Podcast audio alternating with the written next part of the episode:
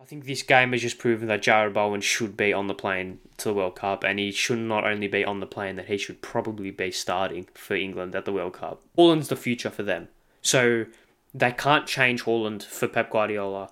Pep Guardiola needs to change for Erling Haaland. Look at Walter Smith's side. The, the guy, unfortunately, is no longer with us, but he's a legend, an icon. He built probably one of the most faithful Rangers sides of the last 50 years. Do something he he didn't do he couldn't do. And I think it's a chance to cement yourself in history. Hello, hello, hello, everybody, and welcome back to episode 20 of the Two Foot Attacker podcast. I'm your host, Ari Stamatakos, and yes, episode 20. We've hit, well, it's not double digits because we've been in double digits for a while, but we've hit 20. I've been doing this for 20 straight weeks. Um, it's been a pleasure. So if I've entertained at least one person over the last 20 weeks, and that, that would be more than enough.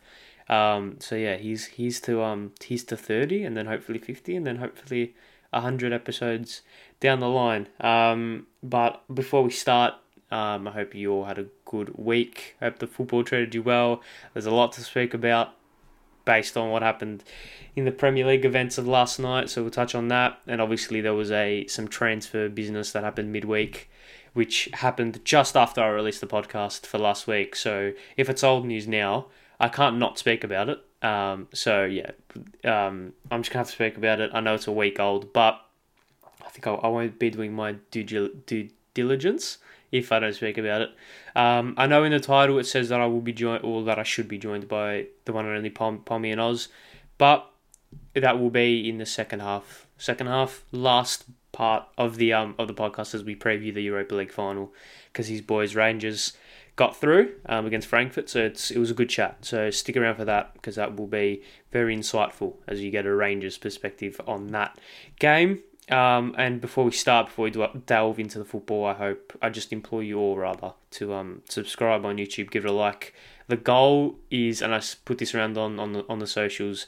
Um, Uh, maybe towards the back end of last week, I want to hit 100 subscribers on YouTube by June 7th. And June 7th is the Socceroos vs UAE. I want to hit 100 subscribers by that date. And we're currently on 74, I believe, by the time of recording, or at the time of recording even. So that'll be 26. So that's a, a bit, around about a subscriber a day, which, you know what? I back I back us to do it. I back us to do it.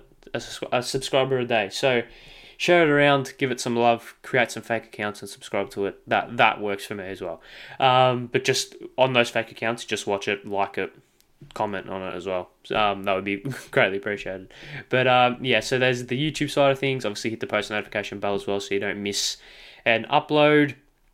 Um, what else? What else is there? Oh yeah, the the audio platforms, the um, original platforms, um, Spotify, Apple Podcasts, Google Podcasts, and Anchor give it a five star rating or a thumbs up or whatever the rating system is on your respective plat uh, respective platforms. Um, just give it give it the equivalent of five star. It would be greatly appreciated. Um, and yeah, there's a, obviously the socials as well. That's what I forgot. The socials. Um, TikTok, Instagram, and Twitter at Two Foot Attacker Podcast.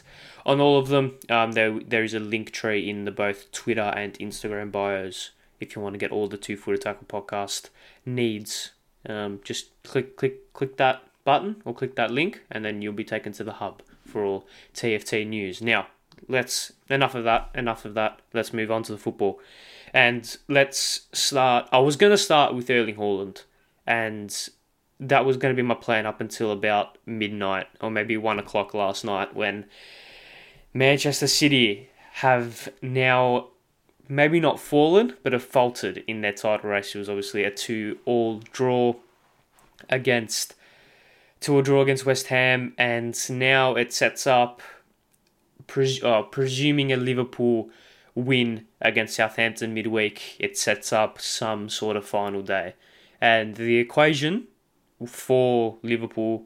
Um, should they beat Southampton, and we're going to assume that they will, um, is they need City to drop points in any way, and they do come up against Steven Gerrard and Philippe Coutinho's Aston Villa in the last game of the season.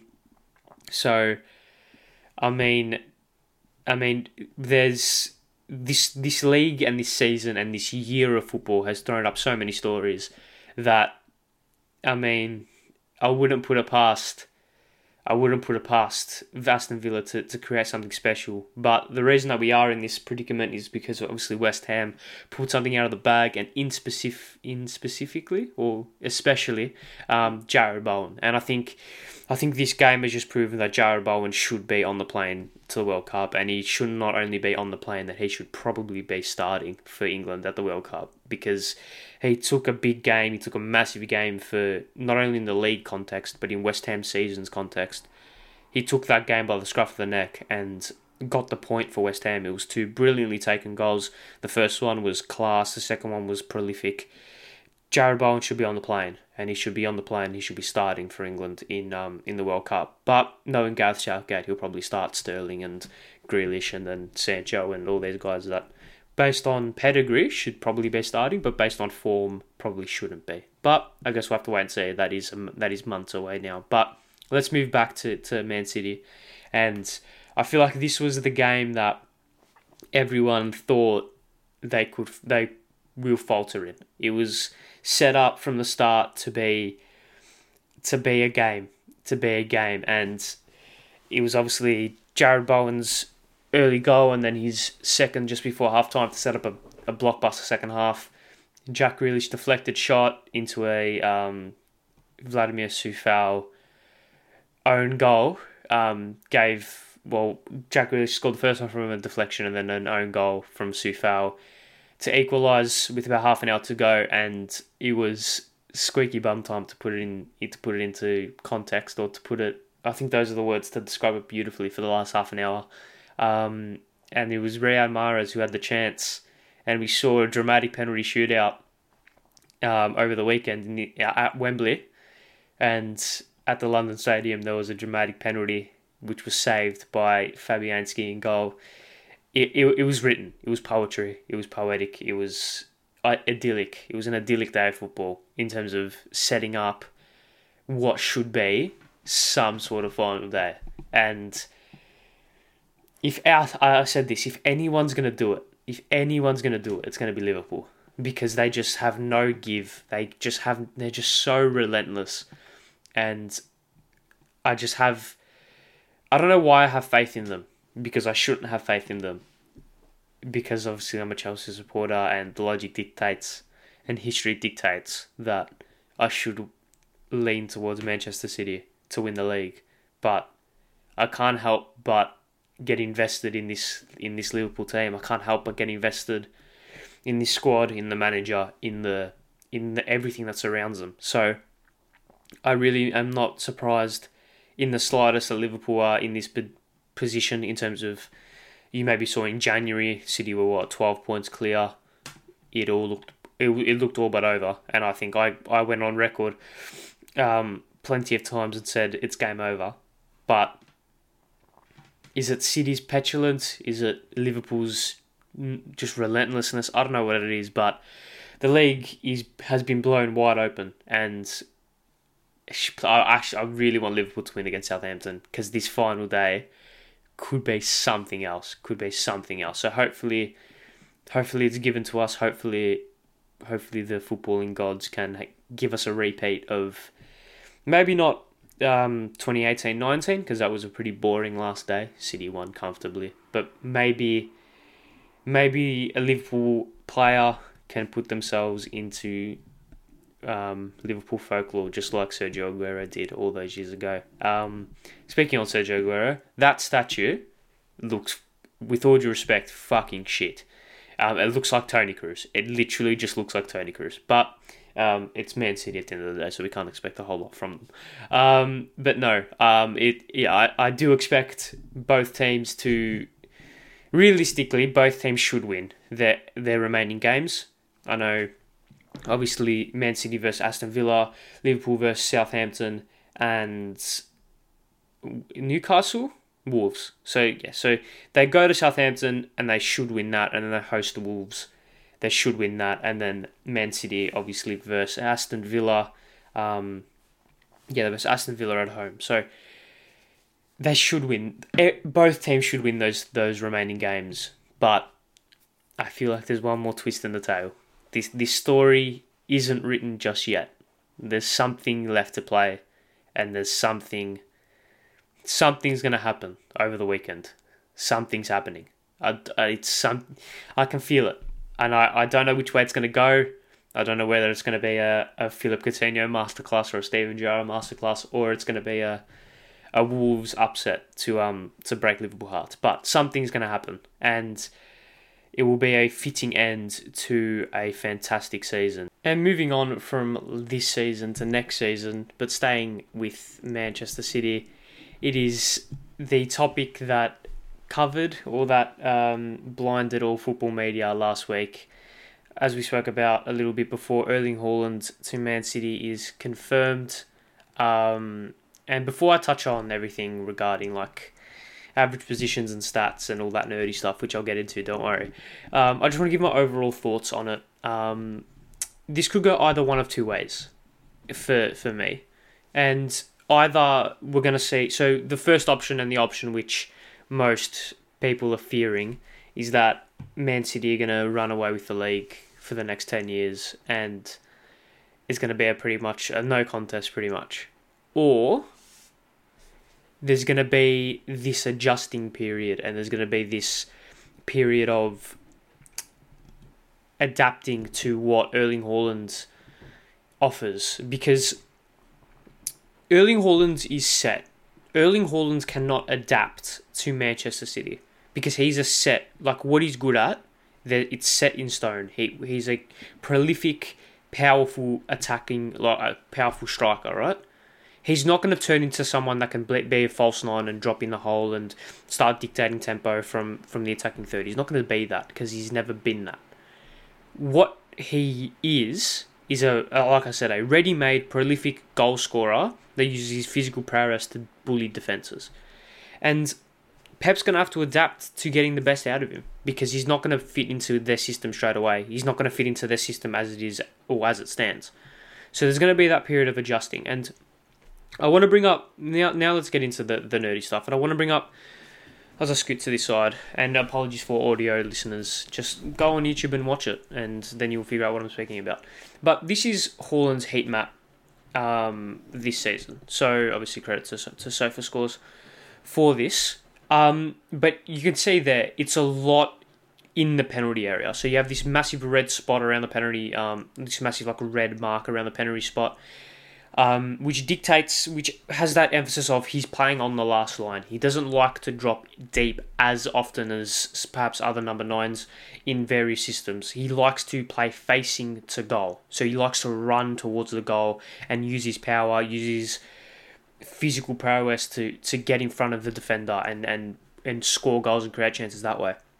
And you see there that red also transcends just outside the box to almost like the zone 14. Now, if you don't know what the zone 14 is, zone 14 is pretty much that that quadrant, not quadrant, but that bit just be just outside the D, right? Just outside the penalty area. So what that shows for me as well, and then you can see it a little bit on the right hand side of it as well, is that he is occupying these spaces to then charge into the box and to then use his, like I said, his power to get into the box, beat that man, and then get the get the um, score goals that way. Whereas if you whereas City, City often have employ a system which is very fluid and it's very intricate. So players switch positions left, right, and center. It's very it's almost water torture the way that they beat teams. They just pass and pass and pass and rotation, rotation, rotation. Haaland's not going to offer that. Haaland is a number nine and he won't waver from that. And if he tries to, he'll just hinder his performance and the performance of the rest of the team. His his way of playing need his way of playing needs to be the priority. Needs to be the priority. He can't adapt to what Man City are doing it currently because he's too good for that. Now, if we just move back and then move to his stats. Oh, there we are. Move to his stats. And again, um, FBref the credit for their stats, right? But you can see that his attacking numbers are ridiculous 0.82 non penalty goals per 90, 3.57 shots per 90, both ranking in the 98th and 91st first percentile, respectively. He's got 0.28 expected assists and 0.345 actual assists. We all know that. That's great. That's fine. We all know he's one of the best goal scorers on planet Earth at the moment. That's no news to everyone. However, I want to focus down to a couple of other stats. Now, what in spec- what in specifically well specifically what I'm looking at is what he can offer in an attacking in a in a creative standpoint because because City relies so much on everyone to create for everyone. And I'm just going to emphasize through some of these stats that this potentially won't work because we see there. I know he has. I know he has high expected um, high expected assists, but his progressive passes aren't great. His pass completion isn't great, and his dribbles completed aren't great either. Now, what this shows is that Haaland relies on two things to score goals, which I know is again not news to anyone, but it's his off the ball movement because you can see he's got 0, 7.45 touches in the attacking penalty area, which shows that he can get to places where defenders can't, and he can use his football IQ to get ahead of defenders and be that yard, that meter ahead, right? So he uses football IQ to get into position. He uses off the ball movement, and like we said, he's just he's, he's finishing, right? He's just ruthless. However, with that saying, what City off what City need and what City's game plan is emphasized around is creativity everywhere. I mean, you look at their whole front six is is creative and their fullbacks. They basically got, basically only got three players who aren't creative. Like the defensive midfielder, the two centre halves. I mean, even Ederson is like the first line of attack, right? Haaland isn't creative. He's just a ruthless finisher. And we saw how Pep kind of phased out Sergio Aguero. I know that's harsh to say, but Sergio Aguero wasn't. It, the system wasn't built around Aguero. I'm worried about what what this system's going to be like around Erling Haaland because he isn't a Pep Guardiola number nine.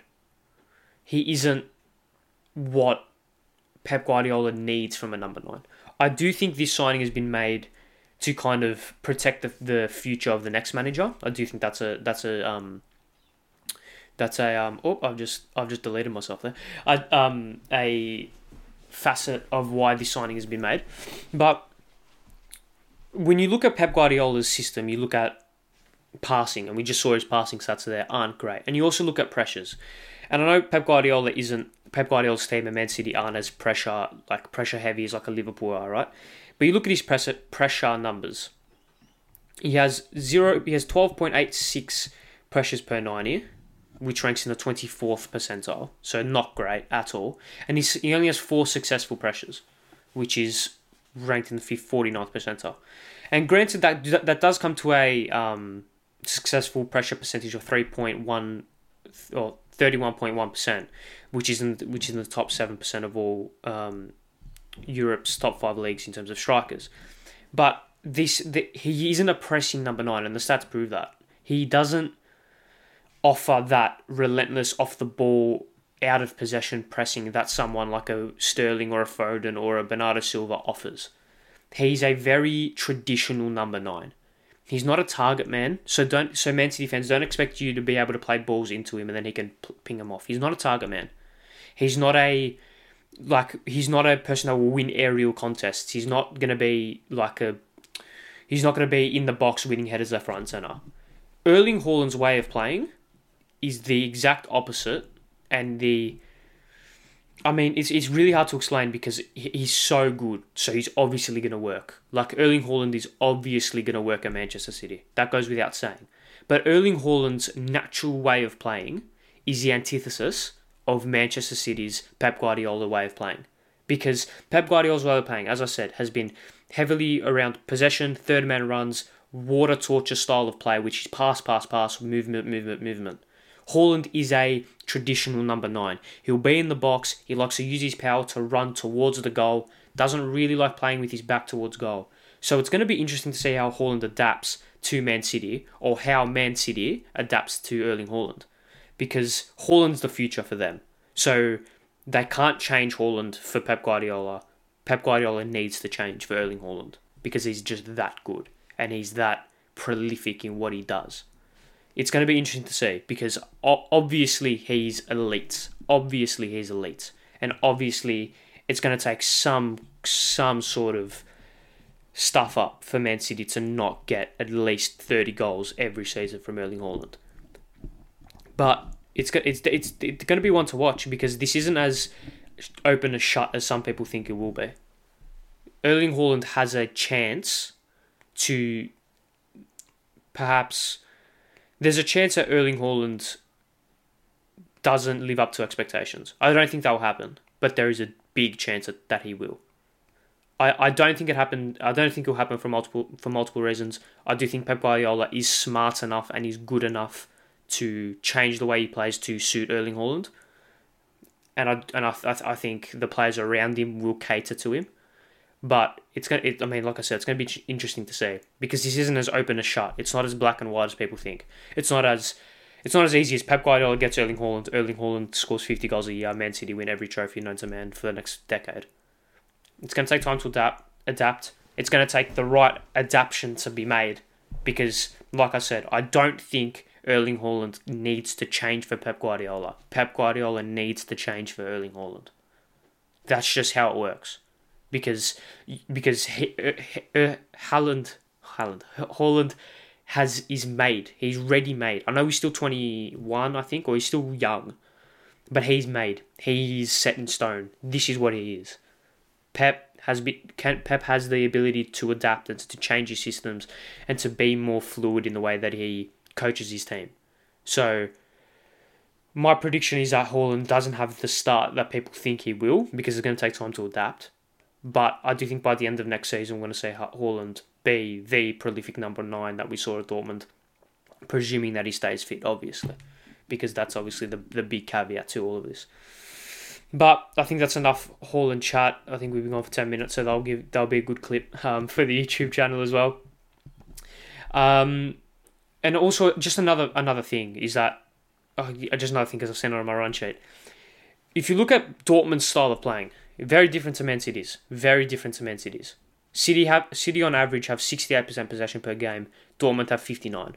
I know that's still mm, that's still more than like that's above 50% possession, so they'll have the ball more often than not.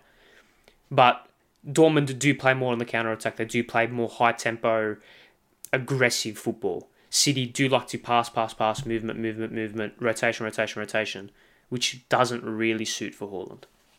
But I mean, I'm no coach, so I'm no I'm no Pep Guardiola. So it'll be interesting to see that. Now let's move on to a game that happened over the weekend, which I'm not going to speak about because it's going to make me really, really, really angry.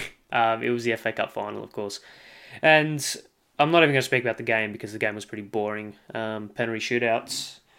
It's a cruel game, cruel, cruel, cruel, cruel game, very cruel game, and it is what it is. I mean, Mason Mount, my my boy Mason Mount, missing a penalty, and oh, it sucked. It really, really sucked watching that game, and it is what it is. Um, we can't we can't change it. But credit to Liverpool, they deserve the win. Probably in ninety minutes. I'll, I'll give them that. They did deserve the thro- the trophy. I feel like Chelsea could have done a bit better in normal time. I do think that some of the penalties. I mean, you can't really judge on penalties because of the nature of it, but yeah, it just it really really was disheartening seeing that. But it is what it is. Can't change it. You can't change it. Can't um you can only ponder what could have happened. Um, I, I, Thomas Tuchel's substitutions really just staggered me. Why wasn't Timo Werner playing at all? I feel like the Liverpool high line was the catalyst for Timo Werner to have success in this game. What was with bringing on Loftus Cheek for 10 minutes and then taking him off? Was it just to get Loftus Cheek some Instagram photos? Probably. Um, but yeah, there was a lot there was a lot that annoyed me about this game, but it is what it is. Credit to Liverpool the quadruple's still well and truly on, as we've seen. And um, yeah, maybe they can go three for three from three on penalties in cup competitions this this season. Imagine, maybe maybe Real Madrid and Liverpool will go to pens. Who knows? But enough of that because, like I said, I, I really don't want to speak about it. It's going to really get on my nerves. But credit to Liverpool, got on them. They won again. What a surprise! And also, people getting annoyed that they booed the national anthem and they and people booed. Actually, no, people getting annoyed that Liverpool fans booed the English national anthem. anthem. Do your research before you make comments like that. That's all I'm going to say. Because it's well and truly justified for what they did. So that's all I'm going to say. And as a Chelsea supporter, you know that I'm not saying this for any biased reason. Um, they booed the national anthem for a reason. Do your research. Um, anything else about the game? I think Luis Diaz had a very. I feel like he exploited Chalobah and that and that um that side. I feel like that was Liverpool's avenue for success for most of the game. I think Jorginho played very well. Didn't do his hop, skip, and a jump for the penalty, which I, I didn't think he, I didn't think he would do. I did think he'd just step up and whack it, which he did. Um, no Kepa for the penalties. I was shocked by that. I actually thought that that um, he was gonna that um, Tuchel was gonna make that change. He didn't, um, and and I mean it worked out. Mendy did save a pen, so there you go. But it is what it is. Congrats Liverpool. You broke my heart once again. So maybe I maybe I do want City to win the league. Who knows? Um, let's move on and let's transition now to a Europa League final preview. And you will now be joined by past Ari and and past PommyinOz. Um, speaking about the Europa League final. So you're going to see me in a different hoodie in about five seconds. So yes, let's go to that. Okay, so now we're moving on to the preview of the Europa League final, and I'm joined by the resident Rangers fan in well in my life or in Australian YouTube. It's Pom. Now, firstly, before we get into the preview, how are you feeling? How are you? How are the emotions a week out from from the big game? Super excited. I mean, obviously the league title now officially gone. So we've got the Scottish Cup and we've got this. But I mean, winning in Europe for a club in Scotland is huge. So this is everything we've ever dreamed of. I think this is I'm I'm super excited, and Frankfurt is probably the favoured draw as well. It's the team that when I think the draws came out, I was looking at Frankfurt and West Ham as the two teams I'd hope you'd get in the final if you could get through to it. So excited. I think we match up well, and uh, hopefully we bring it home. Yeah. So obviously, the last time you were in a major European final was 2008. Obviously, it didn't end well for Rangers that day. How are the emotions from then compared to now? Is there a difference? Is it similar? What's what's the go there?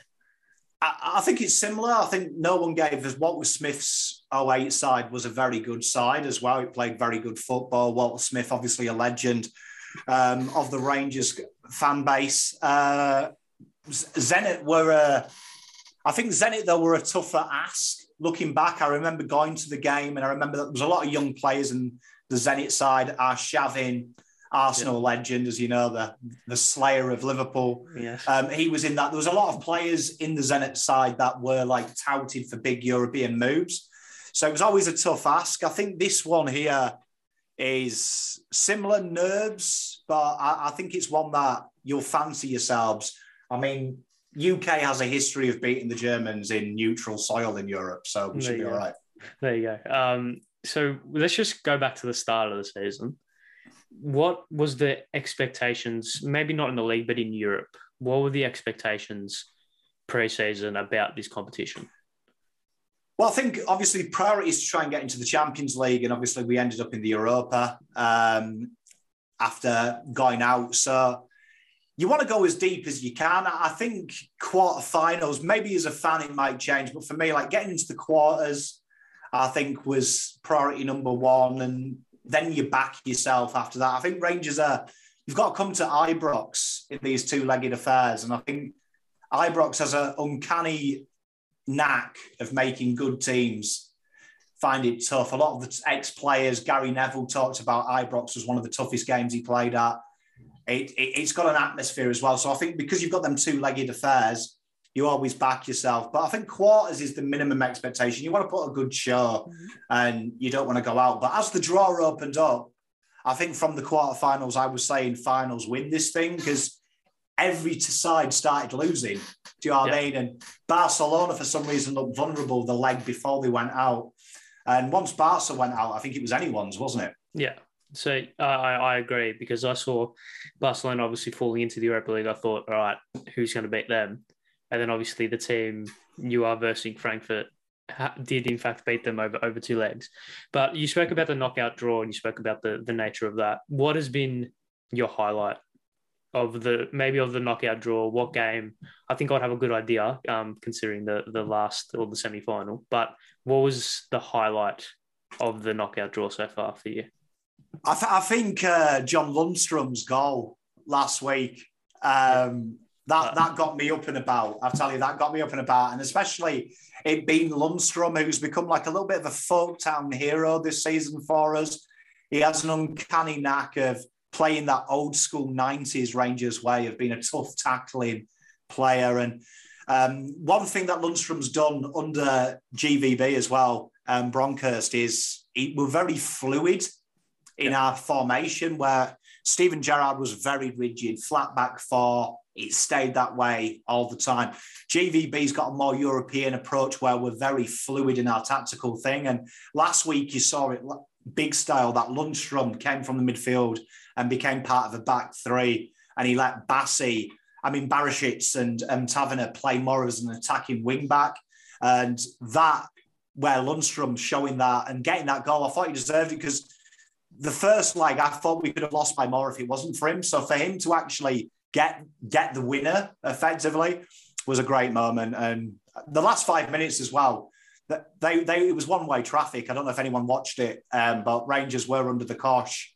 Um, that last 10 seconds as well, where James Tavernier from nowhere lunges in for a tackle, misses everything. And you're like, oh no, yeah. and we get it cleared. It, it was a proper European affair. And now obviously we go to that one leg, one knockout approach in a neutral venue. So exciting times ahead. Hopefully this will be my highlight. Yes, well, hopefully for, for everyone it will be. Now let's let's go to the final. Let's give it a pretty in depth preview. What so for those who haven't watched Rangers so far this season, I know you spoke about the fluid, like tactical approach to the game. How would you describe the way that your side plays in possession, and, and what are your avenues for success in every game? Well, I think that we've probably got one of the top three right backs in world football in James Tavernier. I mean, the guy is the leading yeah. scorer in Euro, Europa, free kick specialist, and mercurial captain, our hero. Um, what you'll notice with Giovanni's side is they're very attacking, they're very direct.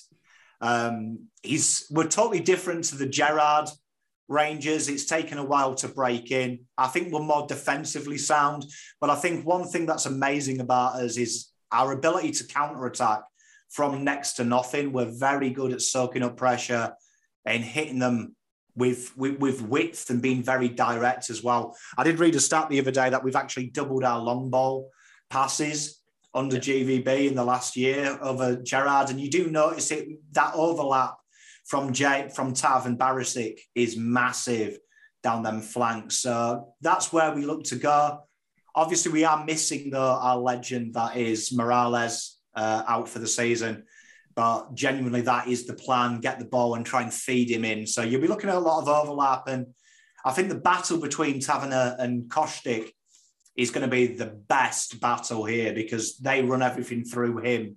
Just so happens to coincide with Tav's flank as well. So should be a great battle that one. Yeah. Yeah, you, you spoke about Morelos. I know, obviously, um, Ianis Hagi as well out for the season with a knee injury. Has those injuries? I know that they aren't recent injuries, but have those put a little bit of doubt in your mind, or maybe thinking if we have those two players, we'd have more of a chance, or is it this is the squad we've got, this is the chance we've got, and let's just go for it?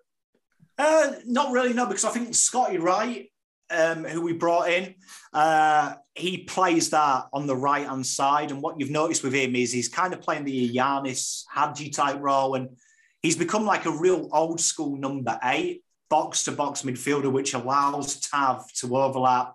It's allowed Ramsey when he's played, a Rebo as well to work off him, and he kind of fills that hole. It's very similar to the Gary Neville Beckham type role that you used to see where Be- Neville did the overlapping and Beckham kind of cut inside and then played the long ball there. So I think it's made us more adaptive. I, I do think Ianis is probably better at that role, but it's nice to see that that role has kind of come out of a necessity where Ianis is an attacking player himself. Scotty Wright has played that more defensive right wing, cutting inside and allowing Tav to be really expressive, which makes us more dangerous. Obviously, Morelos is brilliant though. Alfredo yeah. is is is head and shoulders the best striker at the club. Kent's done well though, um, playing that role, playing a bit more centrally. Um, the legend that is as well, Fashion Sakala. You'll see him at some point in this game. He uh, he's done well as well. We do miss him, um, but I, I, still think we've got enough to hurt these teams. Yeah, so let's let's move across to your opponents, Frankfurt. Now, there's obviously I know a lot of people probably won't know a lot about them because obviously they play in Germany and they're not they're not the Dortmunds or the Bayern Munichs about them, uh, or in Germany rather. What if have you have you seen a lot of Frankfurt's maybe Europa League campaign so far? What are your thoughts on them? I, am a bit of a nerd. I'm a bit of a nerd when it comes to opposition, but yeah, I have seen them. I mean, they are a very good side. I mean, you've got Sal there. I mean, people who play FIFA will actually yeah. know the Frankfurt side pretty well because. I think every special German card in the game that is overpowered yeah. is a Frankfurt player. But um, Sow is their breaker up of plays. He's kind of like an Audi Vieira, really, for them. He, has been brilliant in the Europe, particularly against Barca. He really stopped that tiki-taka as Xavi type football. He, he's a breaker up of play. I mean, Kostic, we've touched on him sensational. I think he will be at a big European club yeah. next year. he's he's he's a very good footballer. Um, Kamada as well. That that that Asian sensation up forward. He's got frightening pace. He he can score at will. And Kevin Trapp in goal as well. He ain't so bad. But I mean, they've got a lot of pace from this side. They're a, they're a strong, pacey side. To beat Barcelona, you've got to be pretty good. So yeah. it's interesting because we're similar styles. We're counter-attacking football. So it's going to be really an opportunity for both sides to showcase a bit more front foot football as opposed to being the underdogs. I think yeah. this is a fairly evenly matched final. I think both sides will fancy it. Yeah, and I think the the main what you just touched on is both team style of play, and we notoriously see some finals be very cagey, be very timid, especially early on because you're still trying to figure each other out. What, how do you see this going in terms of maybe the first 10, first 20 minutes? Do you reckon either team will come out of the blocks like on the front foot, high tempo, or do you think it will be more cagey, timid, just trying to work each other out? How do you think it'll it'll pan out? I think GVB has put this down as priority number one. I think the title will have been very high up because he's a former Rangers player, but there's always been a part of me since we lost the lead. Um, they got that six point gap that I thought, I reckon GVB now is solely focused on this. Yeah. And I think we'll come out hard. I really do. Because I think that the worst thing that's happened for Frankfurt is we lost the title this week. So there's literally now, really, we've got two games left. We've got this in the Scottish Cup final four days after the after the game. So for me, I think we'll come out hard. I think we'll look to try and impact them early. But the wonderful thing about our side is that we score late goals. There's a lot of running in this side, but I do think we'll take it to Frankfurt. I don't think Frankfurt will come out as hard as us. I do think the opening 10 minutes, though, I think you'll see Rangers looking to get it to Tav, get it into Barisic and really press them hard and try and get the early one. Yeah, I think I, I the probably the main reason why that that start of the game is so important is because how of how teams finish the game. Obviously, like you said, with your tie against Leipzig, it was very intense all the way to the final final whistle. Whereas Frankfurt, through Aaron, Quest, Aaron Cresswell's um, petulance here, were able to put the foot off the gas a little bit. Do you think that could play a part? Do you reckon the fact that you had to go all the way to the end, full tempo, playing your heart out, whereas Frankfurt were able to just put the foot off the gas a little bit and really just compose themselves and let the moment sink in? Do you reckon those the nature of the two semi-finals will play a factor um, coming into next week? I, I, think it will do. I think that for us, though, I think Leipzig aren't too dissimilar to Frankfurt in the terms of that they do play traditional German football, kind of like Frankfurt do. So I think for us, we got a good preparation fight. I don't think Frankfurt are as good as them. So I think for us, it was probably a good test because we've had to work for it. I don't think Frankfurt have been really tested, no disrespect to West Ham since the Barca game. I think that they've had quite an easy run and not had to it. So I think for both of them, we've both got the same type of thing on the line. Nothing really happening in our domestic league. This is kind of the show pace piece. But I think we're both pretty rested. Do you know I mean? We played yeah. quite early this week, so we'll be rested. And I, I, do think GVB, like I say, primary focus has been this competition for a while, I think. So I think this is going to be the big last hurrah. And I think for a lot of players, there's rumours that Goldson's going at the end of the year. that Jack's going. There's a few players on that Rangers that are evidently on the conveyor belt looking for bigger jobs. And GVB wanting to make his own mark. I think it might be the final hurrah, particularly for McGregor as well in goal. That guy is one of the few yeah. players on this pitch older than me. There you go. Um, with this final, obviously, there's massive stakes.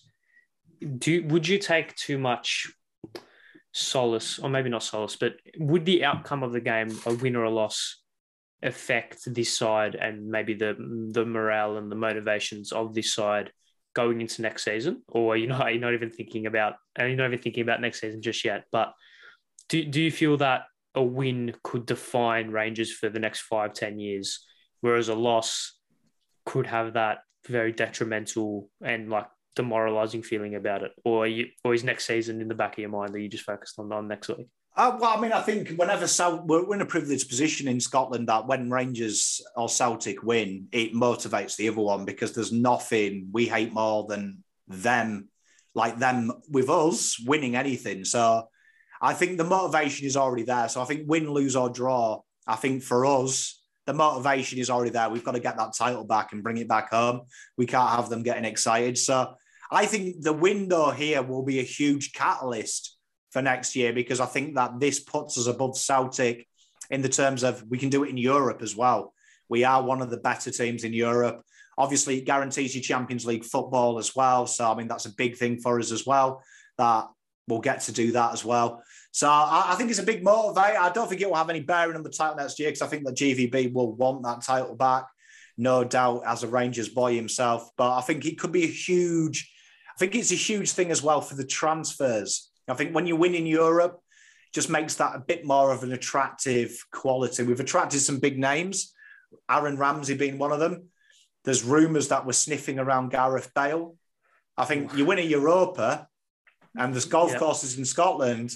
There you go. Gareth Bale's in. There you go. No brainer. Um, with so let's just let's fast forward to next we're next week. What would be your your team talk? What would be the main message just before the lads go out to battle? What would be your your this is Sparta type speech to them? What what would be the main message? Well, I think look at Walter Smith's side. The the guy unfortunately is no longer with us, but he's a legend, an icon. He built probably one of the most faithful Rangers sides of the last 50 years. Do something he he didn't do. He couldn't do. And I think it's a chance to cement yourself in history it's it's a big thing. When was the last time a Scottish team won in Europe? The 60s. I think it was the Scum in the European Champions League or the European Cup as it was then. I think that's the thing. It's the champ. These names will be cemented forever. I think the title last year was a huge milestone, but I think this is this is a milestone that is huge. It is beyond that, and I think it's it's to right the wrongs. I think Walter Smith is that's probably his one blot on his career. He didn't get that win think this is a chance here for the boys to really cement themselves in the history of football. There you go. Now, uh, I, I hesitate to ask, but your prediction for for next week? I know, I know this could change because we are recording this on the thirteenth, so Friday. So nearly nearly seven days out from the actual fact. But what's your predictions? What do you what do you thinking the result could be? Three one Rangers. Goal scorers. Uh, Tav two. I reckon Kent there you go. I, I would love to say go to the Peds, just to say. I, I wouldn't. I, I, would. Maybe maybe not for your sake, but I feel like it'd be it'd be good entertainment. Maybe the Scottish can do what the English can't on Ben's against the Germans. Uh, you'd fancy us with penalties. I think half of our team is a specialist penalty taker, so there you go. So penalties would it. be all right, but, but I, I, think I, I, think we'll get the job done in normal time, and we'll be back at back at Ibrox by midnight. Hopefully, uh, is that maybe in that in your thought process behind that prediction, do you think a goal will come early for what you said that you'll come out of the blocks quickly, you'll come out high tempo, high octane style of play? Do you reckon you could get one within the first 20, first 10? Yeah, I mean, Tav is, on, like I say, under the system, you've started to see Tav get into the final third just a ridiculous amount. And he opened the scoring in the semi as well, just bursted forward from nowhere and just happened to be far post. And tapping. So I can see an early goal because I think that's one thing I've noticed in Europe. We have come out high intensity, trying to get it trying to put a statement, get them on the back burner, and let them know we can play. So I think there will be an early goal, and then I'd imagine it will open up at half time. And I think when games open up, you start with Leipzig as well. Rangers play their best football. So I'm excited, but I think it will be. I think there'll be a few goals in this one. I think both sides are capable of breaking the other one down and playing positive football. There you go. So that's the the preview from the resident Rangers fan um, on or in Australian YouTube anyway. But so for those who don't know who you are, I don't know why you wouldn't, but PommyinOz on YouTube, road to three K. Let's get him there. Let's get him there. So any any help for him would be greatly appreciated. Pommy, mate, thank you very much for joining me. My pleasure. Cheers, mate. Thanks, thanks, mate. Uh, go Rangers! Come on. Come. Go Rangers! Go on, the Mondagers! There you go. There you go. That was the Europa League final preview with PommyinOz. As I said in that in that um in that preview, check him out. He does some really good stuff um, about the round ball and about the um, egg shaped ball that is AFL football. So check him out. The links will be in the description as always. Now let's move on and let's end this episode um, with who went into footed. Now for those who don't know, this is the segment you call it that? Yeah, let's call it a segment. Let's call it the only um the only actual structured featured thing on this podcast where I basically just go through each week and find out who what player, club, organization, anyone in football did something daft. And just like last week with with Luke Ayling, this one will both be a metaphorical and literal who went into footed because it is the both two evident players, Jarrad Branthwaite and Salomon Rondon, getting sent off in a must-win game for the Toffees. I know I know Branthwaite didn't go to, in two footed, um, and whereas Rondon definitely did. It's just dumb, just idiotic stuff. Uh, why? You like the one of the biggest games of your season, and you get two players sent off. I mean, poor Frank Lampard. He can't really do a lot about it. It's just, yeah, it's like why, why, why, why? And if Everton go down, which they've got Palace and Arsenal and Burnley have Villa and Newcastle and Leeds have Brentford. So it's going to be one one battle to um to see who goes down. I mean Southampton can also go down. I doubt they will, but they, they, they won't. But they're still technically in, in for a shout. But it will be very interesting to see who goes down. I do think it will still be Everton. I don't know, or I really don't want him to because I love Frank Lampard, as I've said countless times in countless episodes. But I just don't have trust. I, don't, I, don't, I can't trust them yet. Until until I can earn their trust, I, I, I don't think they'll stay up. But let's move on to the preview of the week. We obviously have the A League. Oh, I forgot to speak about the A League semi finals. Also, who went into footed? Channel 10. You're a joke. You're a disgrace. You're an absolute disgrace. For those who don't know, for those who are watching overseas, basically, Channel 10 is one of our big, um, like, pub not free to air like channels. So it's like if, if you have a TV and a cable, you can watch it, right? They showed the A League um, the A League games over the weekend, so our like playoffs to determine who wins the league, and they decided to show an ad during the games during the game twice and missed two goals, I believe. So. I mean, you went into footed, Channel Ten. You're you're you're just fucking unbelievable. But um, yeah, obviously Brisbane were all beat. Western Sydney Three one. No, that was in that was in the that was in the cup. Don't worry about that. Western Sydney beat Wellington one 0 and Adelaide beat Central Coast three one. So yes. Um, so yeah, let's move on to the preview of the week. Obviously, we got Newcastle versus Arsenal coming in tomorrow morning. Big game for the top four. I do think Arsenal win that. We've also got Western United versus Melbourne Victory in the first leg of the semis. I do think Victory will win that. Um, win that tie. I do think it'll be 1 0 in the first leg and 2 1 in the second leg. Um, Southampton, Liverpool, I think Liverpool win that. United, uh, Adelaide United versus Melbourne City, I do think it'll be the same. City will win over two legs. I think it'll be 1 0. I reckon it'll be, no, I reckon it'll be 2 0 both legs to, to Melbourne City. Obviously, the Europa League final, which we spoke about, which I gave my preview there. Some games over the weekend happening midweek. And then the big the big games, the big final day of the season for both Italy and England. I think Italy. I do think AC Milan will win the league. They've got Sassuolo away. I do think they'll get it. They'll do enough to win the league from there.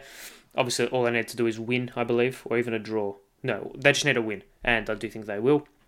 And last day of the Prem, I think, let's go from bottom to top. I think Everton will go down. I think the top four, or I think Man United will get conference. I think West Ham and Tottenham will get Europa League. I think Arsenal will finish fourth. Chelsea will finish third, obviously. And Liverpool will win the league. Something's happening here. Um, and then, yeah, we don't speak until then. And I actually don't know what I'm going to do for. Obviously, we have the Champions League final the week after. So we'll do an in depth preview next week of the Champions League final. And then, God knows what I'll be doing. Um, for the for the off season. I am still thinking about that. So once I know, I'll let you guys know. But that's enough. Pretty long ish episode today. Thank you all very much for watching. Um, enjoy the football. Give me, let me know your predictions in the comments below for the end of the season. Who's going to win the league? Who's going to win the league? Who's going down? And who gets each respective European place? Because everything's still to play for. Um, obviously, give me your predictions about the Europa League final as well. Um, stay well, stay safe, enjoy the football. See you guys next episode. Uh, yeah, see you guys. Goodbye.